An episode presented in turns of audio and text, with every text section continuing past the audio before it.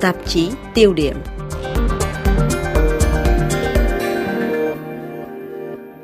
Vào nửa đầu tháng 9, Tòa Thánh đã có nhiều hoạt động hướng về Trung Quốc.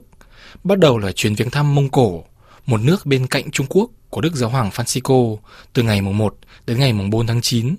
Và tiếp đó là chuyến viếng thăm của Đức Hồng Y Matteo Zuppi đến Trung Quốc từ ngày 13 đến ngày 15 tháng 9. Tòa Thánh đã có nhiều thông điệp gửi đến các nhà lãnh đạo và nhân dân Trung Quốc, nhưng điều nhận được là sự lãnh đạm thờ ơ từ Bắc Kinh. Vậy Trung Quốc có thực sự không quan tâm đến chuyến viếng thăm của người đại diện Tòa Thánh mang tính chất nhân đạo này? Mời quý vị theo dõi phần phân tích của Linh Mục Phạm Hoàng Dũng từ Liège, Bỉ.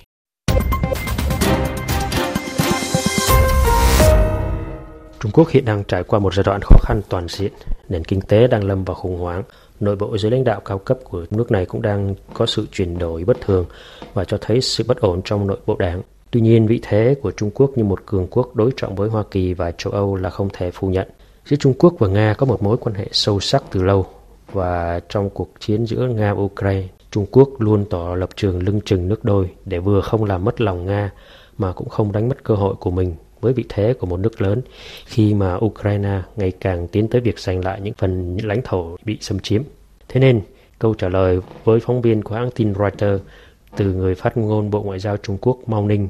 Hiện nay tôi không biết tin tức gì về vấn đề này. Vào ngày 12 tháng 9 năm nay, một ngày trước chuyến thăm Bắc Kinh của Đức Hồng Y Matteo Zuppi chỉ là một cách tránh né, không muốn đề cập đến những vấn đề gọi là nhạy cảm.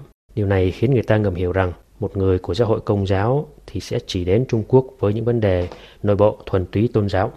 Đức Hồng Y Matteo Zuppi, Chủ tịch Hội đồng Giám mục Ý, đến Bắc Kinh lần này là chạm dừng chân thứ tư trong chuyến hành trình làm sứ giả của Đức Giáo hoàng Francisco với nhiệm vụ thuyết phục các bên hạ vũ khí trong cuộc chiến Nga-Ukraine.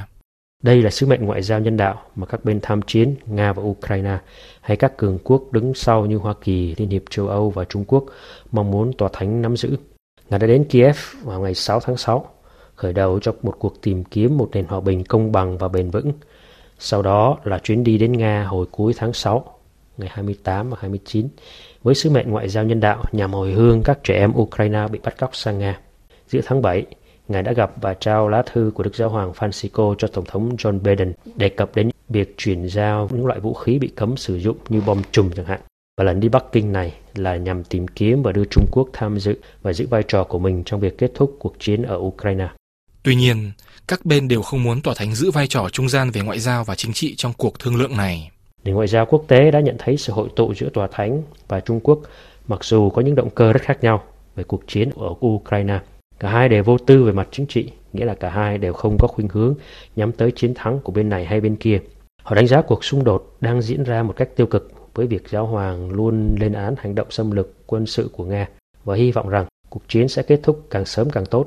Do đó, cả hai đều sẵn sàng hợp tác trong các sáng kiến hòa bình. Một số dấu hiệu cho thấy đây không phải là những suy đoán trừu tượng. Chính quyền Trung Quốc đã theo dõi chuyến đi của Đức Giáo hoàng Francisco tới Mông Cổ và những đề cập của ngài đến Trung Quốc một cách rất cẩn thận và theo một cách hoàn toàn bất thường. Truyền hình Trung Quốc đã cho phát sóng một đoạn phim ngắn với những lời của Đức Thánh Cha về mối quan hệ với Trung Quốc. Sự hội tụ đặc biệt này khẳng định tầm quan trọng của việc theo đuổi đối thoại, ngay cả với những người đối thoại ở xa, và cho thấy rằng ngày nay, trong khi sự cân bằng thế giới đang thay đổi sâu sắc, những cách tiếp cận hòa bình cũng có thể được tìm thấy ở những nơi mà người ta không mong đợi. Các hình thức hợp tác đa phương trong truyền thống đang gặp khủng hoảng và việc tìm kiếm các hình thức chủ nghĩa đa phương mới để ngăn chặn xu hướng tàn khốc là sử dụng chiến tranh như một công cụ thông thường để giải quyết cuộc xung đột là điều cấp thiết. Vậy hồ sơ mà Đức Hồng Y Zupi đem đến Bắc Kinh là gì? Bằng việc tiếp đón Đức Hồng Y Zupi, Bắc Kinh thừa nhận rằng Tòa Thánh có thể là một tác nhân quan trọng trong việc giải quyết các vấn đề quốc tế lớn, đòi hỏi nỗ lực chung. Nhưng trong thực tế, hoàn toàn không có một lịch trình hay một hồ sơ cụ thể như những điểm cụ thể cần giải quyết để các bên có thể cùng ngồi lại thương thuyết. Ngoài hai hồ sơ chính đã được thực hiện ở Moscow, đó là hồi hương trẻ em ở Ukraine và mở lại con đường vận chuyển ngũ cốc. Điều này hoàn toàn có lợi cho Trung Quốc vì là nước mua nhiều lúa mì của Ukraine. Chưa từng bao giờ có chuyện sứ giả của giáo hoàng được chào đón ở Bắc Kinh để nói về các vấn đề chính trị. Ông Tập Cận Bình đã mệt mỏi với cuộc chiến ở Nga để đưa đất nước Trung Quốc ra khỏi cơn khủng hoảng hiện tại. Ông cần đến Hoa Kỳ và châu Âu khi hợp tác với Tòa Thánh nhằm hướng tới một nền hòa bình công bằng ở Ukraine mà không gây hậu quả với các đồng minh, Thế nên sứ mệnh của Đức Hồng Y Matteo Zuppi đến Trung Quốc phù hợp với khuôn khổ này. Người đại diện của giáo hoàng không mang đến Bắc Kinh một kế hoạch định sẵn, mà thay vào đó Ngài dệt nên một mạng lưới các mối quan hệ đa phương. Tại Kiev, Moscow, Washington và bây giờ là Bắc Kinh, Đức Tổng giám mục Bologna đang tiến hành tiến trình hòa giải nhân đạo để đưa những đứa trẻ bị bắt cóc sang Nga trở về Ukraine và tạo điều kiện thuận lợi cho việc trao đổi tù binh chiến tranh. Đức Hồng Y sẽ gặp Lý Huy, đặc phái viên về các vấn đề Á Âu, người trong những tháng gần đây đã tham gia một vào một chuyến công du ngoại giao để tìm giải pháp cho cuộc xung đột đã đưa ông đến Kiev, Warsaw, Paris, Bruxelles, Moscow và gần đây là Zenda.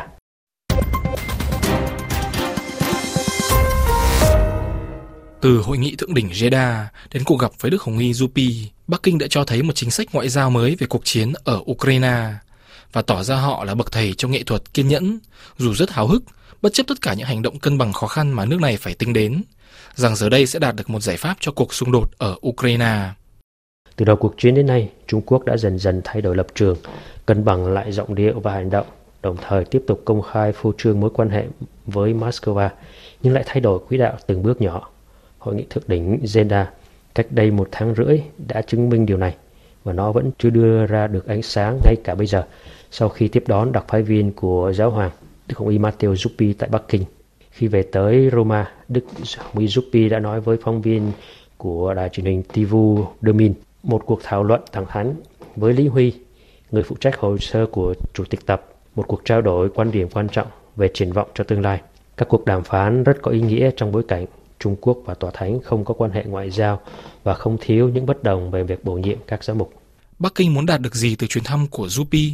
Đây chắc chắn là một sứ mệnh thú vị vì Trung Quốc công nhận vai trò chính trị và ngoại giao của Tòa Thánh Vatican trong vấn đề chiến tranh ở Ukraine.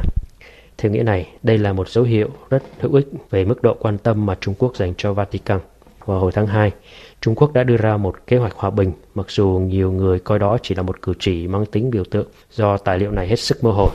Lúc này, khi quả bóng ngoại giao đang lan, nên Trung Quốc muốn tham gia với bất kể vị trí nắm giữ nào ở trên sân. Tuyên bố lập trường trong trường hợp này đang chứng tỏ sự hữu ích vì nó quy định vai trò tiềm năng của Trung Quốc. Vatican ở một khía cạnh nào đó đang mang lại lợi ích cho Bắc Kinh, theo nghĩa là đưa Trung Quốc vào danh sách các nơi cần lấy ý kiến, tức là giúp Trung Quốc được ra sân. Thế nên trên thực tế, Tòa Thánh đã tạo nên một sức nặng cho Trung Quốc mà có lẽ các quốc gia khác không muốn trao cho Bắc Kinh. Bản thân Nga cũng không thực sự bị thuyết phục về vai trò của Trung Quốc trong sứ mệnh hòa bình ở Ukraine. Vì vậy, trong nhiều khía cạnh, đây thực sự là một ân huệ mà Vatican đã đem lại cho Trung Quốc. Liệu Trung Quốc có sẽ gây áp lực với Nga? Người ta sẽ cho rằng Tòa Thánh muốn hoặc có thể đạt được điều gì từ chuyến viếng thăm của Đức Hồng Y Yupi. Điều đó có thể là Trung Quốc sẽ gây áp lực lên Nga để đạt được hòa bình. Vatican cố gắng bằng mọi cách để tìm ra con đường cho phép đạt tới hòa bình. Nhưng liệu những áp lực đó có thể trở thành hiện thực? Trên thực tế, Trung Quốc không muốn gây áp lực với Nga và Nga cũng không sẵn sàng chấp nhận áp lực từ Trung Quốc. Mối tương quan giữa Trung Quốc và Nga rất tế nhị. Hai nước rất thận trọng trong lập trường của mỗi bên đối với nhau. Vì vậy trên thực tế, Đức Hồng Y Yupi không thể đạt được nhiều thành tựu. Nhưng điều thú vị là quả bóng vẫn tiếp tục lăn.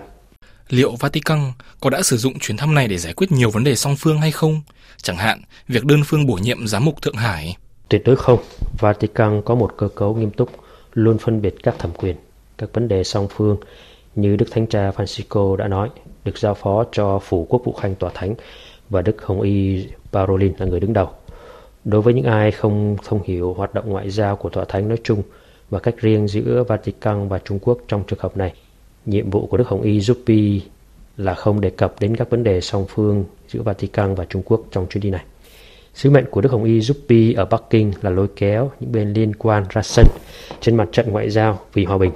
Ngài đã kết luận khi trở về Roma, quả bóng giờ đây không chỉ ở phần sân Ukraine nữa, mọi người đều phải chơi. Ukraine đã chơi và đã đưa ra đề xuất của mình.